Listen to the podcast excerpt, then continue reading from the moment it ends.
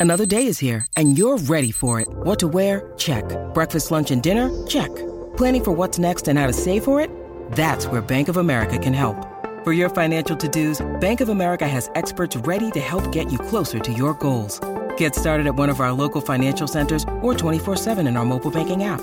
Find a location near you at bankofamerica.com slash talk to us. What would you like the power to do? Mobile banking requires downloading the app and is only available for select devices. Message and data rates may apply. Bank of America and a member FDIC.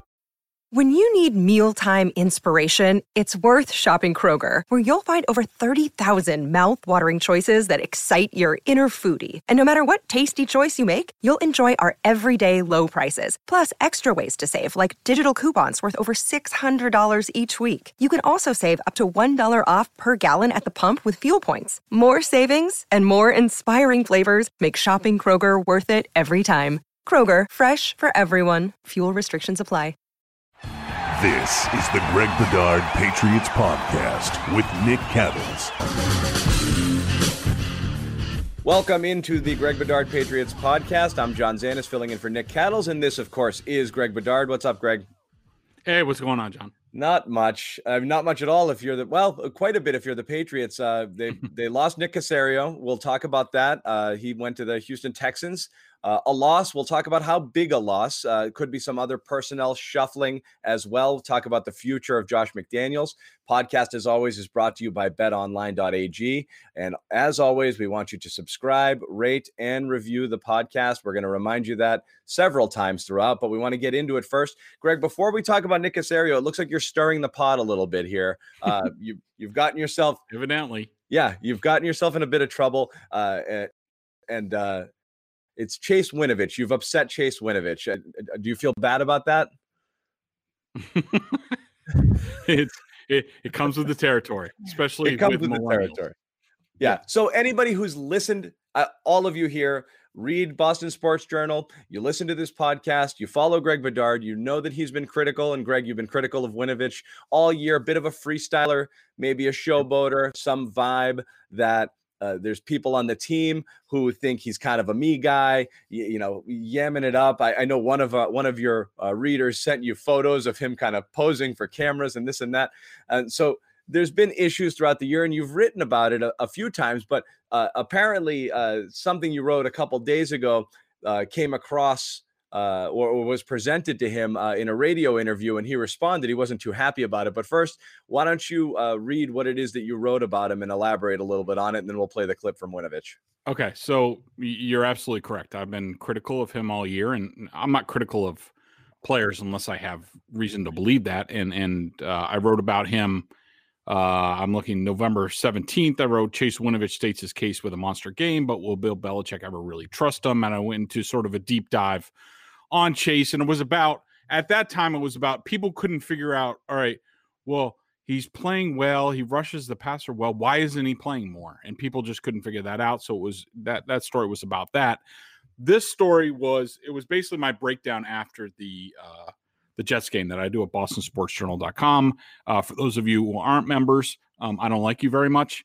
Um, but uh, just to give you a taste of what what you get over at BSJ is you get deep dives from me off of every game where I rate um, all the positions and um, you know insight that you won't get anyplace else. And so for this one, I didn't really write on the game because who cares? But I decided to use this opportunity to look at get an update on where some of the younger players stand going into 2021. And some of it was my own observation from the film, from this game, from the season. Some of it, though, was also from, uh, let's just say, well-informed stuff uh, sources. you've heard. Yeah. yeah, eh, that that know what they're talking about. And uh, so for Chase Winovich, he was the guy I led off with because he did have he had another monster game against the Jets. They let him play uh, more, and he was great. He was my player of the game in the game, and I thought he was tremendous. So this is what I wrote about Chase. Had a monster game against the Jets, which we also saw earlier in the season. In between, just a sub rusher role. Why? Because he can't be counted on on a down to down basis to do his job on the edge. And I'm not sure the team will ever trust him to do that. He's almost certain to have competition at the position next year. There's also the issue of his mouth, which is a concern internally because he rarely thinks he's wrong and is a bit of a locker room lawyer. In parentheses, I wrote, sounds like someone around here who writes about football, meaning me. Almost like it takes one to know one. Right. Uh, I floated moving him to inside linebacker, but that has been shot down because because of the lack of faith he will consistently uh, because of the lack of faith that he will consistently do the right things within the scheme. And so Zolak and Bertrand's show asked Chase about that. We have the audio. Okay, so I'll play it for you now. Uh, this was uh, with Mark Bertrand asking Chase Winovich about what Greg Bedard said about him. Are you aware of Greg Bedard's report in the last couple of days about you and your status with the team? I mean, that was kind of yeah. I'm aware of that. That was a little. I mean, I wasn't going to bring it up, but I mean, oh, that's we a little confused. yeah. So we're here for. I, first off, I don't even know who yeah Greg Bedard is, and, and secondly, I, I don't really. I'm not exactly sure why he's slandering my name in that sense and, and making it seem like uh, you know there's I'm, I'm a problem or you know I, I really was a little confused. He doesn't even quote anonymous people. He just he just speculates on rumors and, and stuff he's heard. It just doesn't make sense, um, and I, I think it's it's a little uh, unfair. But you know, a, people are allowed to have their own opinions, and uh, that's part of the whole. You know, control what you can control. Um, you know, I, I try to operate every single day from the mindset. You know, I'm going to be the best human I can be, the best human I can be. Uh, you know, and treat the game and you know, just everything around me with respect. So I don't know. I don't know who's making, uh, you know, saying these things to him, or if he even has a real informant, or if he's just making it up. Uh, but I, I think it's, it's pretty cheap journalism. Wow. So first off, I don't don't believe him, Greg, because everybody knows who Greg Bedard is. Number two. well, actually, that yeah. Number two, you're well, not making it up. You're, you're, not taking making it up. You're you're you're not just going to say something. Uh, you heard it. Uh, obviously, nobody wants to hear that. I mean, this is the game that gets played uh, when people have unfavorable things said about them from an anonymous source. It's easy to say in this world we're living in that it's fake news, it's made up. There's no reason to make this up. I don't think you gain anything from saying that Chase Winovich uh, is a locker room lawyer or any of the things. You're hearing it from people who are giving you the information and you're simply reporting it. But your thoughts on what he said? Uh, yeah. Uh, well, let's sort of take it piece by piece. Number one, he doesn't know who I am. That a that does not surprise me, um, because I am not uh there. Let's say let's say I'm not omnipresent on Zooms um, with the media. Uh, you know, I I'm not on them a lot. Um, I don't ask a lot of questions. Um, and I, you know, I'm not one of these reporters who tries to develop a relationship with every player on the team. I certainly have relationship with with players on the team, but a lot of times, uh, John, um, I go out of my way to avoid relationships with players on the team for this reason that that so I can observe and criticize them and not have any thoughts about like well is he not going to like me anymore? or this or that because I've been I've been burned by that too many times in the past right. that you try to get close to uh, a player and they turn on and, and, you you know you think you have their confidence but as soon as something bad happens they turn on you and so i just try to as much as possible i try to uh, stay at arm's length so that i am free that i have no feelings about a player personally that's why you know i don't you know uh, i i wouldn't you know do do off-field work with a player and things like that so sure. that that does not surprise me i've certainly asked chase questions and uh, we certainly had discussions. But um, having a personal relationship with the players is not something that I've ever cared about, and in fact, I try to I, I go out of my way to avoid. Um, secondly, um, slander is a uh, that's a very strong that's a very strong ac- accusation uh, from Chase, and and you know as far as what he talks about with um, you know, he, there's no anonymous sources in there. So, you know, whether it's his opinion or whatever. Um, let me just say this. Uh, I don't write anything that strongly on a player um, unless I get it from good sources. And I do not put, I do not source a lot of my information because I don't want people to know. Like, real, especially when covering the Patriots, you have to be very careful about covering your tracks on where you're getting stuff because there are people there in the building whose part of their job is to root out sources. Yeah. And I am not going to burn my sources and I'm not going to make it any easier to identify them.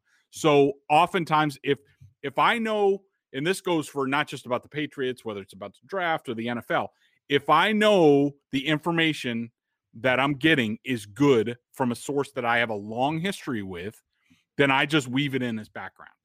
Um, I do not make it apparent where I'm getting it from team sources. And trust me, Belichick, you put team source in there, um, that's gonna that's gonna enable a lot of people inside the building. So, uh, so I do not put that in there. Um, th- the next thing that I wanted to say was, um, look, basically, basically my criticism of Chase Winovich, uh, which trust me is in line with the internal discussions about Chase Winovich, are twofold. Number one, he has not risen to being an every down player at all. This season, he had a prime opportunity early on in the season. He did have a really good game early. I forget which game it was. Um, and then he did not play a lot. And everybody was wondering, why isn't he playing? Why isn't he playing? Right. He, it, that continued throughout the season. We we have ended the season. Chase Winovich's role on this team was as a situational pass rusher. He was never an all uh, every down player. That tells you everything you need to know right there about how the team views him on a linebacker deficient team. So he didn't Yes. even need to be he he didn't need to be exceptional to be an every down player. He had to be passable because the other people they were putting in there in his stead were not pro bowlers by any means. So uh, No, he's playing behind John Simon, Shilique Calhoun when he's healthy, Brandon Copeland when he was out there. Like he's playing behind a whole bunch of people. And right. that tells you whatever whatever you see on the field, whatever role a player is used in on the field, that's where the coaches, Bill Belichick, especially on defense, Bill Belichick sees that player. And he in in his eyes, Chase Winovich never rose to an every down player. Why? I asked the question why, and what I've been told, and this is this you can see this on film. He is not consistent on the edge. He can he has not been they do not have confidence in him that he is going to do the right things on an everyday every down basis.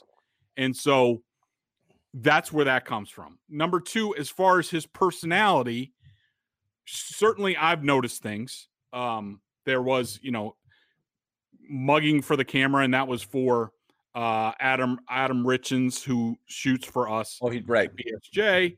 Um, the, uh, every game I'm at, basically, I look to the sidelines after possessions. Oftentimes, Winovich is is is in animated discussions with Jerod Mayo or somebody else. Most of the time, it's Mayo. We saw him earlier on in the season. There was a, I think, a penalty. Yeah, there was a penalty, and then all of a sudden he comes off the field and he's talking to Bill Belichick. And guess what? Chase Winovich is doing a lot of the talking. So that led me to ask certain people what's the deal with Chase Winovich? Like every time I look to the sideline, he's talking to Jerod Mayo, and the response I get is that basically he's been a pain in the rear end. Now, that doesn't mean that he doesn't have a future here. It doesn't mean that he's not a good football player. He just, you know, he's a different type of cat around here, and that's fine. Maybe he opens up Belichick's eyes, but you combine his unreliability on the edge to this point, and who knows what he does next year. He's going to be probably going to be given the opportunity to do that. Or there's a possibility he could be traded where they're just like, you know what? Enough of this guy. Let's trade him to a team where his upfield ability is is is a better fit. It's not a fit for us right now. Could happen, but um but for him and and Chase is is welcome to contact me anytime if he wants to ask me any questions.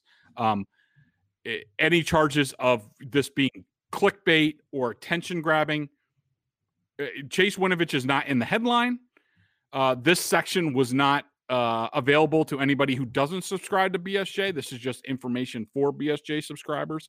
So I did not do this to get attention. I do. I did this to inform my readers, which is what I try to do all the time, which is give them an accurate uh, picture of where Patriots players, where the team is at this point in time. Um, so Chase is look, I'm entitled to my opinion. Um, Chase is entitled to his opinion, but I could just tell you that my information is rock solid. It is accurate, and if he's if he's not hearing this internally or he doesn't understand um where he stands with the team and what he needs to work on and and where they would like to see him better, then he needs to bring that up with his position coaches. But trust me, 100% these are issues with the team. So if you're a fan right now, uh, your number one concern is, and you said you don't know what it holds, uh, but is he? You see the plays, you see the splash plays, you see a game like he had against the Jets, and uh, you see the pressures, you see a couple of sacks, and you think, oh, thank goodness we got one of those guys. Yep. They're really concerned right now is can Chase Winovich be an actual impact player on a team that has very few? So, yep. Do you think based on the pain in the ass component and the lack of discipline that he can somehow overcome these things and be more than useful, an actual asset. I think so. And, and John, if uh, if I were the Patriots, and I don't know what they're going to do, and and but I can tell you, they're going to have a lot more competition on the edge. Like the edge could be one of the places that they make a big splash in free agency. So, you know, somebody in the front seven. Right. Um, so he he is going to have competition next year. I can almost guarantee that.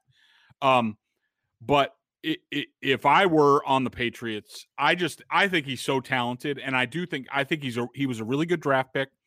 There were these concerns about him being a locker room lawyer and a millennial and a me type, and you see that. I mean, you know, he makes a sack and he's celebrating going off the field. He deflected a pass the other day and he's hitting his hands all the way off the sideline to make sure people know that he got a piece of that pass. Like this, that's fine. Like it's just it's unusual for here.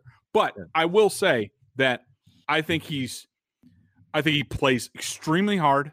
I think he has he's he's he's got a, a really good pass rush, a good feel for pass rush and the timing.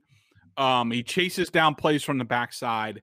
Um, if I'm the Patriots, I am giving this one more go. And this, and, and also let's factor in that this was his second season, robbed of an off season where you're going to get a lot of coaching, not a lot of coaching on the field. Maybe that's what Belichick was talking about. How about how the virtual stuff just just did not match up to in person and on field time, which they lacked this year. Maybe he was talking about Chase. It could right. very well be the case where Belichick and Mayo and other people think, you know what? If we had that guy in our room and we're screaming at him in week three and on the field, maybe he gets it and he's better. If I'm them, I come to camp, I say, all right, I chalk up second season to COVID. He comes back next year. We get all the meetings, all the all the practice time, and we try to harness it. And we see how it is in camp. And if he's not getting it, if he's not a three down player for us, then maybe it's time to move on and and go in a different direction. But I think he's so talented, he's smart, he gives great effort, he's good at what he does. I think it is worth the investment for them to give it another real good go here in 2021. I think that's what they'll do, but who knows? Well, you could do a lot worse uh, with a with a third round, right? Third round pick. Yeah. You could do a lot worse with a third round oh, pick yeah. than, a, than a very strong situational pass rusher. If that's all he yep. ends up being, that's True. still a win. So yep. that's fine. I think the the, the reason uh, it, it, was uh, highlighted this year his deficiencies is because they lacked depth. They lacked so much depth that you were hoping that, well, because of all of his physical gifts and his motor and his ability to do certain things really well, can he do more? And the answer this year it turned out to be no. So yeah, we'll see what happens going forward with Chase. Uh, we have a huge discussion to talk about here with the personnel shuffling. I think, Greg, uh, before we do that, let's take a pause. Let everybody know at home about our sponsor, BetOnline.ag, and then we're going to get into uh, Nick Caserio leaving and what it means for the rest of uh, the, the, the the Patriots personnel, whether anyone else is out the door. Uh, but yeah, fire away with with the sponsor. Yeah, Nick, there's you know there's a ton of great football coming up along with the other sports. I mean, you know the Celtics uh, got a win last night. They're hot. College basketball's going on. You got the bowl championship series, Ohio State and Playoffs. Alabama. You have six NFL playoff games this weekend. I mean, I don't know if you about you guys, but I, I kind of want to get some money in on the action and have a little bit of fun myself. And there's a the only the only place that has you covered. The only place that we trust tr- trust is betonline.ag. Sign up today for a free account at betonline.ag and use that promo code CLNS50 for your 50% off welcome bonus. Uh, we'll get into probably the lines on the games coming up. Uh, but you know, on the football game, you know, the, the the one couple of the games that I'm looking from the lines on Bet Online, uh, Bills are favored by six over the Colts. I think that's a little rich. I know it's come down a little bit. Tampa uh, eight over the Washington football team, and the Saints ten and a half over the Bears. Those are big spreads for opening weekend. Yeah. And and and I think there's going to be a lot of action on those games. I think people should get in on it. I'm going to get in on it. So don't sit on the sidelines anymore. Get in on the action. Don't forget to use that promo code CLNS50 to receive a 50% off welcome bonus with your first deposit. Bet online, your online sportsbook experts. Yeah, and we are going to try to rip through picks Yep. at the uh, end of the show here, so we'll get back to it. And again, betonline.ag, the spreads obviously updated by the minute, so we'll pull those up and we'll we'll power through some of that stuff. Let's get to the Nick Caserio departure. Uh, I guess question. Let's fold two into one. Did it surprise you? And again, people now know the story. Uh, the Texans hired a consulting firm to go through uh, the top GM candidate candidates out there. They came up with five, I believe, uh, or four. They came up with a list that Nick Caserio was not on, and then Nick Caserio got the job. So, how did you know? And we know the we know about the Jack Easterby situation, and it certainly sounds like he made a massive play there. Uh, and we'll talk about how that factors into uh, Caserio's Texans experience. But first off, on the Patriots side of things, how big a loss with this, and are you surprised that he that he left? What what led to it?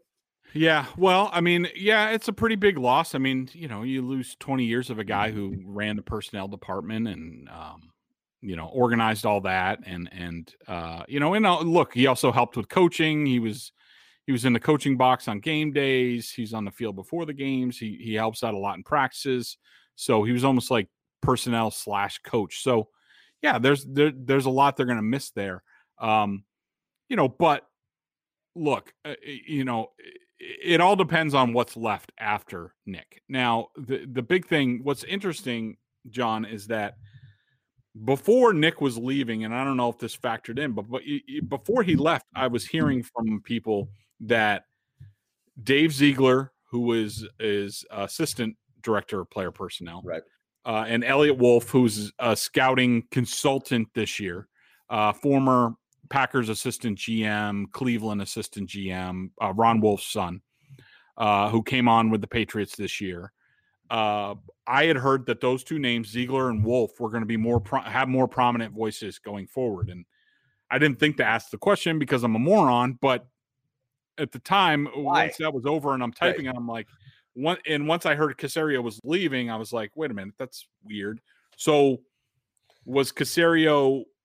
Did he leave, or was he a little bit pushed out, or maybe? Uh, maybe freed up to leave. I, you know, I, I don't know. I don't have a definitive answer on that. Um, if Dave Ziegler is here, then I feel pretty good. Um, he is on the dance card with the Broncos, a team that he previously worked with. Uh, so the fear is that he's going to be named Broncos general manager. Uh, if that's the case, uh, I have worries Right. about the Patriots per department. I mean, I, I think a lot of Eliot Wolf. Uh, I go back a long ways because I, I covered the Packers way back when. I know Eliot. I know his talents. I know what he's capable of. I think he does have a very good eye for talent. But when you're talking about him all of a sudden ascending to the top of the Patriots personnel structure, if that indeed happens, uh, you're talking about a guy who's only been in the Patriots system for one year, and that includes all right. Well, what is what's Belichick looking for? What's their grading system? And all of a sudden, you know, and all that entails. And now all of a sudden, Eliot Wolf is having to funnel that down to the scouts, the pro scouts, the college scouts, the other people, the cross checkers, and things like that. And it's just all right. Well, how's that all going to work? It can't work well. I, I, if Ziegler leaves, Ziegler is Plan A, and hopefully that happens. And maybe with Caserio leaving, maybe that entices him to stay. That's maybe, my question: is is the Broncos GM job more attractive than the Patriots GM job to him if he knew he Well, had it? I mean, the thing is, it hasn't been a GM job since Pioli was here, and Right. that's also part of the issue. Is you know Nick Caserio was here, so Pioli left in 2009 or uh, January 2009 for the Chiefs. And first of all, Belichick offered a flowery uh, statement when Pioli left.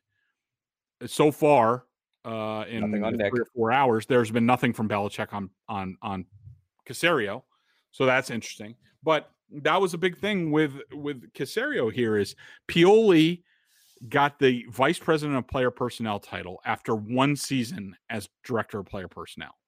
Nick Caserio was director of player personnel from 2009 on and never got the title. And so that's very much if you look at the way he handles his coaches.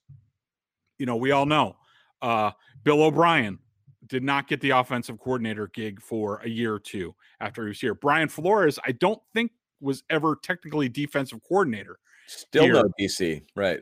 Yeah, and there's still no DC. And, you know, McDaniels is offensive coordinator, obviously, but normally it's you don't get those titles unless you earn them in Belichick eyes. Now, is this semantics? Did Belichick just say, you know, we're we're not doing the VP of whatever at, once Pioli leaves? Um, you're and you're not a general manager because I'm the general manager. Right. Um, so maybe it's semantics. It could be. I don't know, but it's It's just a long time to dangle the carrot if it's going to be an incentive. You know, I mean, he was here Yeah. long enough where I- I don't know how much more you're going to earn. So again, whether it's semantics or a faith in his ability to do the job, or maybe they just viewed him as replaceable and or as you said, wanted to get others more involved. If he got shoved out the door a little bit, it makes sense why he would take this Houston gig, which doesn't Yep. seem that great given everything that we've learned about it with the Easterby presence and having McNair's ear. It sounds messy over there. I, it doesn't sound like an awesome. Obviously, he was on their, you know, uh, list last year, and the Patriots didn't let him go. But And the time Um, before, also that I learned the other day, they actually came for him before that as well, and Belichick also shot that down. Yeah. So Right. So you've got let's say if Ziegler is plan A and he holds, is he the guy uh, you and so you've mentioned before in terms of the player personnel and the evaluation what Bill may be a little set in his ways at this point where he's overruling the uh what the scouts are telling him what the personnel department is telling him uh, on players and he's kind of going with his guys whether it's uh, guys he's gotten recommendations from his college coaching buddies or whomever and so you've talked about before on this podcast, and I know you've written about it, the need for that strong voice of someone who can say, nah, man, Bill, this is the guy. You have to trust me on this. It- is Ziegler that guy? And if he's not that guy, does that guy exist? Or does Bill even want that guy? yeah, it, it it's all good questions. I don't have a really strong answer on. I don't know Ziegler that well. I don't know his personality.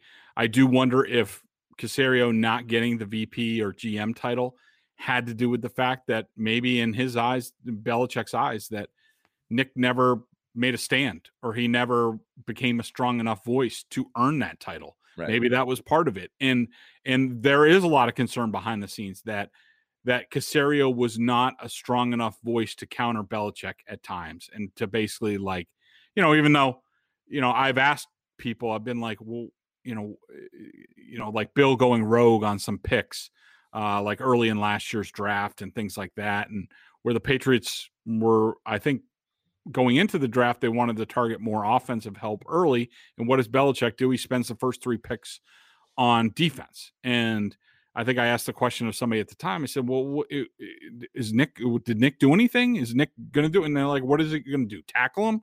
Like Right. it's Bill?" And so I don't, I, I don't know. I think Bill would like another voice. I don't know. I think he maybe he wouldn't acknowledge that, but I think I think the Patriots definitely need somebody, and maybe this this comes into play with, say, a Pioli or Dimitroff or a Bob Quinn, who they could recycle, former Patriots personnel people who are out of jobs right now that could come in. I mean, Pioli certainly would be a strong foil to Belichick. Uh, does is he interested in that after running his own ship? Does he want to come back and work for Belichick? But, I don't know. But beyond and, that, the recycling thing, Greg, the, the concern here would be again from anybody who's uh, you know, and you've been critical of the drafts the last few years. Do you want somebody who's looking at things with with 2010 eyes you know as the game right. changes and uh, as player evaluations change and what again the issue here seems to be Belichick at the end of the day just having supreme faith in I know what a good football player is and you've said that before that guy's a football player I know it because I've done this my whole life and now the question is whether or not he's wrong more often than he used to be because he's not recognizing how the game has changed or what exactly you need to be successful uh you know and and and and, and to draft impact players for which they lack. If you bring in an old guy who did it the old way, is there a fear that you're going back to that? You're staying in that system instead of moving forward. Wouldn't it be better theoretically to bring in a younger voice or a newer voice or someone who can look at things a little bit different way and count, counter Bill? I, I I I just don't know that people would be super satisfied with it with with a with a recycled uh, version of a person who's been here before or, and or been out of the game for a little bit of time. Yeah, I mean, I get that, but I think that's more of a that's more of a sort of scheme type of thing. Like, do we want to evolve in certain areas, especially on defense, where you know whatever we want to use? Um, you know, we, we, let's get back to three down guys instead of sure. just you know role players and things like that. And and really, it's at the end of the day I mean, it doesn't really matter who they bring in, whether it's Scott Pioli or Thomas Dimitroff or it's Ziegler or, or Eliot Wolf. Bill's like it doesn't really matter because it's, it's Bill and it's. Whatever Bill. And, and the thing is, is and, and I think I talked about it with Nick. I did last uh, last podcast. If people want to listen to it, um, there is enthusiasm within one Patriot place that Belichick does realize what's going on, that he needs to change or at least alter his way. And and right. part of that thinking was changing up some of the voices in the personnel department. And so as of right now, it seems like things are going in in the right direction. We'll just have to see how that goes. Okay. The other um, domino that some people thought would fall after Caserio took the Texans job was, oh, well, Josh is going to follow him out the door. And you're saying, no, that's definitely not happening. Yeah. However, there is a possibility uh, if Ziegler were to land somewhere, McDaniels maybe could be attached to him. Uh, but you also wrote about Denver. huh? not, not, Denver. Denver. You can cross that one up yeah. pretty quick. But, uh, but you did write about that. Um, you know, it doesn't look like that's happening. He's not. It is so interesting for a guy like McDaniels who is has been candidate one or two on so many coaching lists over the years. Yeah. For this year to not even be listed among top five candidates at any of the vacancies, and uh, you know, and, and and your thought here is the Indy thing is still following him around. That's that's a ghost that's not really going to go away. But also, Patriots kind of down year certainly doesn't help that. Though Matt Patricia did land a head coaching gig uh, the year after the Patriots gave up 7,000 total yards in a Super Bowl. So uh, past performance doesn't always factor in. I have to think it's the Indy thing more than yeah. more than anything that's that that's really kind of poisoning the well here for for. for I agree. Daniels. I mean, and and it, it, there's a couple things at play here. Um, number one, yeah, the Indy thing. It's and and, and you know also the offensive performance like you said and and also part of the problem is with these coaching searches especially there's a lot of teams that uh, like like say Jacksonville or um, I'm trying to think, but uh, Detroit, um, Houston just named a general manager, but some of these places outside of the Chargers, they're also looking for general managers. And so when you don't have general managers sort of running the the coaching search, you have the owners, and the owners look for flashy objects. Who's great with offense right now? Who's the hot name? Blah blah blah. And right now, that's not McDaniels because of you know what what went on with the Patriots. I mean, I just find it ridiculous that Jason Garrett gets an interview with the with the Los Angeles Chargers and Josh McDaniels hasn't yet. Now, there's also the thought around the league that they're trying to hit on either guys they just want to give cursory interviews to, like Garrett, like favors to agents, and also the assistants that are in the playoffs right now, this is really the only time that they can talk to them. They want to get those guys first in the building. Maybe McDaniels would be part of the second wave. Also, there's a thought that once general managers are, are, are named and they have stronger voices, they know who the smart guys are and the and the good candidates, and that includes uh, McDaniels. But there's no question that the Indy thing uh, is hanging over a lot of this, and I understand that. I mean, to be brought to the altar to basically have your thinking that you have your coach for you know about a week or 10 days and and he's hiring coaches and then for him to go back that's tough. I mean but i know uh, mcdaniels has uh has explained it to people um and i think that he definitely deserves a chance. I mean especially i mean the chargers job is just perfect for him and even you have uh, justin herbert who when asked after getting drafted uh, or during the draft process, like who's the coach that really stood out to you? It was McDaniels. He right. he was his favorite coach that he talked to during the interview process, and he and he really liked him. And like I just I just don't understand that. Like yeah, he, what's what's more important than making sure Herbert is a, yeah. a, a elite level quarterback going forward to the franchise's success? Nothing. So that alone should be worth an interview, but it is it is interesting that's not happening. Staying with the head coach thing, we had a report uh, thrown out there this week about Bill Belichick and uh, his compensation, and it's kind of gotten conversation going uh, that he's, you know, about what coaches are worth. Yep. Uh, and and someone speculated, okay, well, you know, this guy could get this and that, and it was, oh well, Belichick makes way more than that, uh, north of twenty million, maybe as much as twenty five million. It's always been this great secret about what Bill makes, and the debate of is he worth it? And certainly coming off a seven and nine year where they missed the playoffs and a string of drafts that haven't been successful, you might be able to criticize for the first time ever Belichick, the GM, and the coach as not living up to it. But every single year prior, it's really hard to make any sort of criticism that Bill hasn't earned every single dollar and then some. Yep. And this is a Patriots homer. I might argue that Belichick could be worth twice that in terms of his actual yep. value to the team's success. Mm-hmm. I, I would imagine you could have put Belichick in any two-win team situation this year, the Jags or the Jets, and they probably win six or seven. Or if you swapped out coaching staffs entirely, and those teams win six or seven games, and the Patriots, coached by Anthony Lynn, win one or two. It's not ridiculous to think he's worth five wins a year. What's mm-hmm. that worth to you?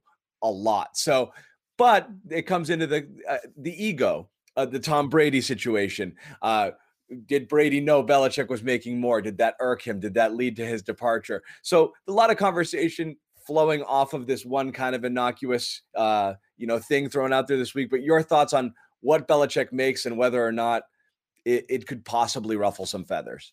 Yeah, I I have no problem with what Belichick makes. Yeah. Uh, I totally agree with you. He could pay be paid double. I mean, if Roger Goodell is making forty to fifty million dollars right. a year to operate the ATM machine in the NFL, yeah, then Belichick is worth 25, 30 million easy. Yeah. Um, so I totally agree with that. And I also think what's interesting, uh, because we talked about on Felger and Maz, and I remembered more later that there's an anecdote in Mike Lombardi's book that says uh, that in Cleveland, and remember, this was Belichick's either he was going into his first season or coming out of his first season in, in Cleveland when he was six and 10 and never a head coach before, that he said about a left tackle Paul Farren, who is from Cohasset, by the way, uh, fun fact, um, and BU product, um, that Belichick said, I have a real problem with Paul Farren making more than me. And this is Bill Belichick, neophyte head coach.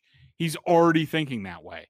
Is it a stretch to think that after winning a Super Bowl or more Super Bowls, that he wanted to be paid more than any other player on the team? Um, and maybe perhaps had that written into his contract. I do not rule that out. And I think it's probably, in my opinion, likely. I don't have a problem with any of that. I don't. My problem would be when it came to Brady. And I think it was after 2015 or 20. It was one of the Ravens' losses.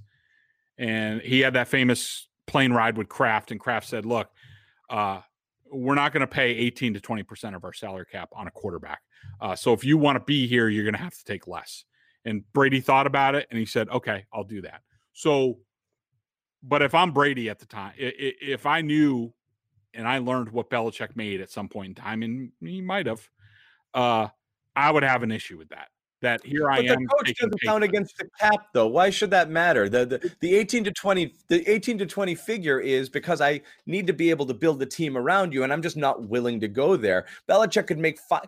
Belichick could make you know fifteen dollars an hour, and they could still make that case. I, I, don't know that one has anything to do with I the other outside of ego. I, I, know people will make that point. They'll say apples and oranges. I just disagree. When you're talking about the quarterback, I just d- disagree with that. It's one thing to pay him less than Belichick. It's another thing to say for us to be good as a team, you have to take less. Well, why can't why can't Belichick take less? I mean, if if you believe like I do that everything is part of the budget and they're they're a business, I'm sure Belichick gets a uh, Belichick gets a budget before every season. This is your budget, coaches, players, what have you. Yeah. Why couldn't Belichick take less one year to put more towards players when the Patriots are like if are there is among the last though. place teams in cash spending for the past eight years. Like, why but couldn't? That's, that's if there is a budget, though. I mean, there has to be. I mean, it's a business. The Krafts run businesses. There has to is, be a budget. It, it is. And I mean, look, it's hard to make an argument that there isn't a budget because they don't spend to the cap most years uh, and they've been kind of middle of the pack team. So there's always a little bit of money left over there. And if that is part of the reason uh, that they're not willing to to get there because they pay so much to Belichick, then that yeah, that would be a problem. Uh, but if they maxed out their cap and paid out as much as they could in salaries, I don't think it matters. Yeah, but I mean, I, I, get that. But my my main point is like, look, if you're asking mm, eh, Tom Brady right. after being the quarterback for three Super Bowl wins, and it, it gets in the whole, you know, who was more like, you know, who who weighed more, and I think we all have come down on they both needed each other. Yeah. And so they both should have been sort of partners in that, and that sure. includes pay. I mean, I, I that's just something I believe. I'm sure people will disagree with it, but I mean, they didn't need to be paid the same. But there's no way that Brady, who was still in his prime, should be asked to take a pay cut to bail out. I don't know, maybe Belichick's personnel failings, and Bill Belichick gets to make 25 million dollars a year. Like I just, I don't think that's fair. I don't think Brady thought that kind of stuff was fair, and I think his salary definitely factored in the thing. I mean, he didn't make over twenty million in any season until his last season, right. where basically he put a gun to their head and said, "I'm not getting on a plane to Tennessee for this preseason game unless you pay me more money." So let's do it. So, you know, what have you? Yeah. Eh, so that's the Belichick discussion. We do want to we got to move along a little bit yep. uh, and get to our uh, Boston Sports Journal uh, question of the day. Um, so uh, first off, I want to tell you check out BSJ. Eleven cents a day is the annual plan. Not only do you get top notch analysis of all Boston pro sports, if you're a Patriots junkie, uh, and you're listening to this podcast, which you are, uh, then a membership with BSJ gives you access to a ton of video analysis from Greg uh, on the coach's film, directs access to him in weekly chats. So again, uh, the if you're watching here on video, the link is on the screen. Uh, go to that, subscribe today, and of course, as always, rate and review the podcast. Now, question of the day this is GC in DC, and it looks like it's a two parter, Greg, um, or two questions. So, uh, what will Houston have to do uh, to attract star coaching talent if Easterby is allowed to stay? And again, we talked about this a little bit that the Easterby situation is a weird one over there. Um, and then, does New England need a fresh perspective on, on scouting and player evaluation? We covered each of these a little bit earlier in the pod, but again, just your thoughts on uh, the Easterby situation and how it's kind of muddying the waters in Houston there for Caserio. Yeah, I just I wanted to answer that question just because I, I think people are talking about it, and I just wanted to get to it real quick. That, um, you know, I I think fans have a tendency to overrate a lot of things, and and look, Nick Caserio is not going to Houston to take that job. He he's he's no idiot. Nick Nick is very smart. So I'm sure uh you know from the people I've talked to, complete control over football operations is part of the deal with Caserio there. So the coaches can say, "Oh, well, what about Easterby? Whatever." It, it doesn't matter. Nick can say, "Look, I'm I'm the guy in football ops. Easterby has nothing to do with this. He's only going to do character stuff. I'm the guy. I'm hiring the coach. And plus, coaching talent. I mean, you know, they're going to go for Nick, and then the rest of the coaching talent is all about the head coach. So they're not going to worry about um, Easterby. And plus, look at the at the end of the day, there's been a lot of crappy situations. I mean, you know, look at Al Davis at the end. Sure. There are only 32 head coaching jobs in the world uh, in professional football, and uh, people take them. I mean, look at Brian Flores when he went down to Miami. That place was a dumpster fire. Um, the people just want head coaching jobs and they will take it. And as long as they think something of Nick Caserio, which I'm sure they do because he has a sterling reputation around the league, he's going to be able to attract talent. And the as far as New England and the fresh pers- perspective, uh, we you know we talked about that. Um, you could say that do they need? You could talk about need and what they need to do and should do and personnel and all that, and you could talk about it till you're blue in the face. It doesn't matter it's Bill Belichick. Like it's it's all him. So it's whatever he thinks, whatever he wants to do. It, it, it's it's it's just a wasteful energy talking about it because it ain't going to happen because it's Bill Belichick. It's his personnel department. He's going to run it. He's going to pick the players. He's going to run his schemes, and that's the end of it. So it doesn't really matter until he's out. There will be no fresh perspective. It's just Bill maybe hopefully altering his ways a little bit here and there to make them more effective. Okay. And then so you you don't think that the, the it, again we did talk about it Bill's ultimately making the call. What you want in there is just a guy that can kind of parry with him a little bit. You would like you would like him to listen a little bit more, be a little bit involved more, and have a guy who's going to speak up and say, "No, Bill, we need to do this." Like, yeah. I understand you're hearing this. This is, you know, I, I, I prepared this to counter your argument. And before we right. leave, I do think we should tick through the playoff games real quick. Yeah. Well, and, and anticipate, you have to, uh, anticipate the N'Keal Harry decision and have 12 counterpoints ready to yep. go for why not to take N'Keal Harry. Yep. Uh, so again, this is going to be a lightning round here yep. uh, for uh, uh, betonline.ag. And I'm going to pull up the spreads here. We're going to rip through the playoff games here. And you said some big spreads. Let's start with uh, the AFC East representative in the playoffs Bills minus six over the Colts. Yeah, I think this is the toughest draw that the Bills could have gotten.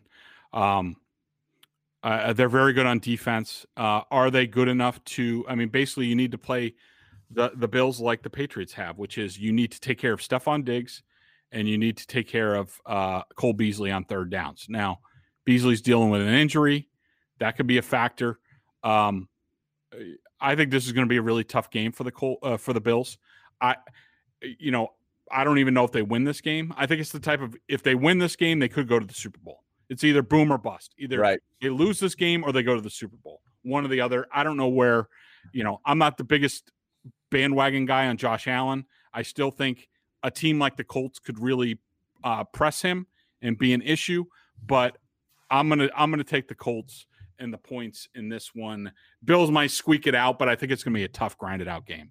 All right, let's stay in the AFC. We're moving over to Sunday's slate of games. Baltimore, Tennessee, Ravens favored by three and a half. Yeah, rematch. Um, rematch here. I think I think I think people are sleeping on the Ravens. I think they they had that stretch where they lost four or five, and they people kind of put them on the back burner, didn't really pay attention. They weren't on national television very much, but I think they kind of figured some things out, and I think I think they went through a lull at the right time. I think they're peaking at the right time. I think Lamar Jackson gets his first playoff victory. They might win this game going away. Baltimore's number one on the ground. Tennessee's number one in rushing. Uh, that should be a really good matchup. But I think I think Lamar's figured some things out, and I think the Ravens win that game. Okay, Browns Steelers. Uh, we've got uh, Steelers by six. These teams just faced off last week in a game that Pittsburgh played no one, and it was way closer than it probably should have been. Yeah, now now you have the Browns with their COVID. And the Browns have all their COVID situations. Who the hell knows at this point? But I'm no going. Coach. Yeah, I guess I'm gonna I'm gonna believe in the Steelers and what they did in the second half last week, and the Browns just being, uh, you know, in a yeah in a tough shape. So I'm gonna go, you know, Steelers. I'm gonna I'm gonna take the points. Okay, NFC. Let's start with our man Tom. Eight and a half uh, against the WFT uh, on the road.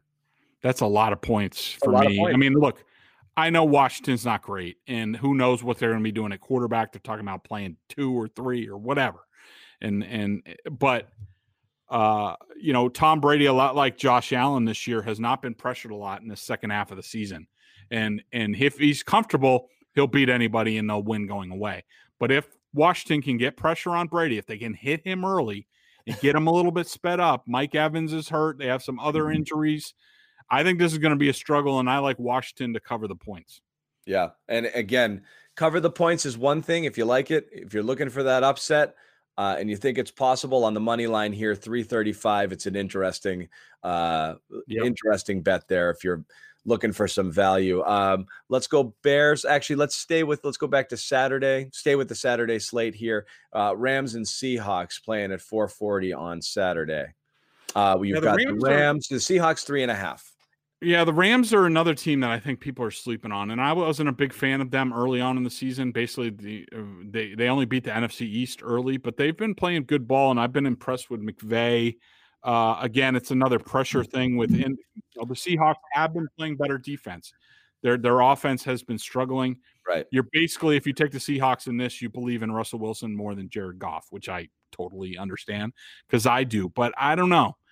I got I, the Rams are sort of my underdog of the NFC, where, where I could see them going on a run like like the Ravens, and so uh, I'm going to take the I'm going to take the underdog Rams in this one they could go on a run or they could score six points in in in, in, yep. in one game. It's a it's a tough team to figure out.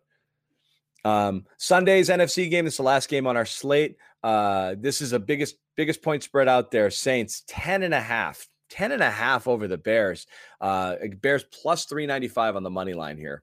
Yeah, that that is a lot of points, and and we've seen how shaky the Saints can be in the postseason. And you know, Michael Thomas apparently is at full health, hasn't played in forever. Like I, he's great, but I him being plug and play and all of a sudden them being high powered, uh, I have a I have a tough time seeing that. Um, you know, the Bears have been playing uh, really well of late. They're good on defense.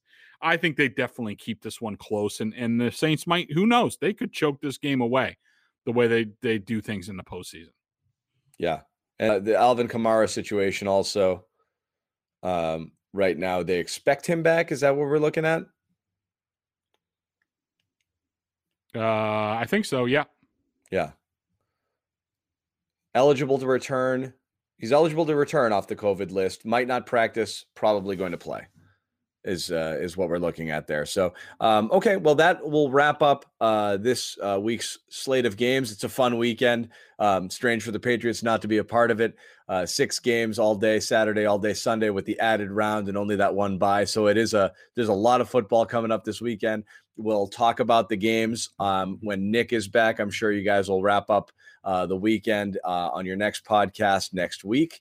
Um, but until then, as we said, rate, review, subscribe, do all of that. The Greg Bedard Patriots podcast, of course, betonline.ag, our sponsor. Uh, jump on there, CLNS50, use the code 50% off your initial deposit. Tons of action this weekend. It's a good time to get in the mix. For Greg Bedard, I'm John Zanis, filling in for Nick Cattles. We will see you guys next week.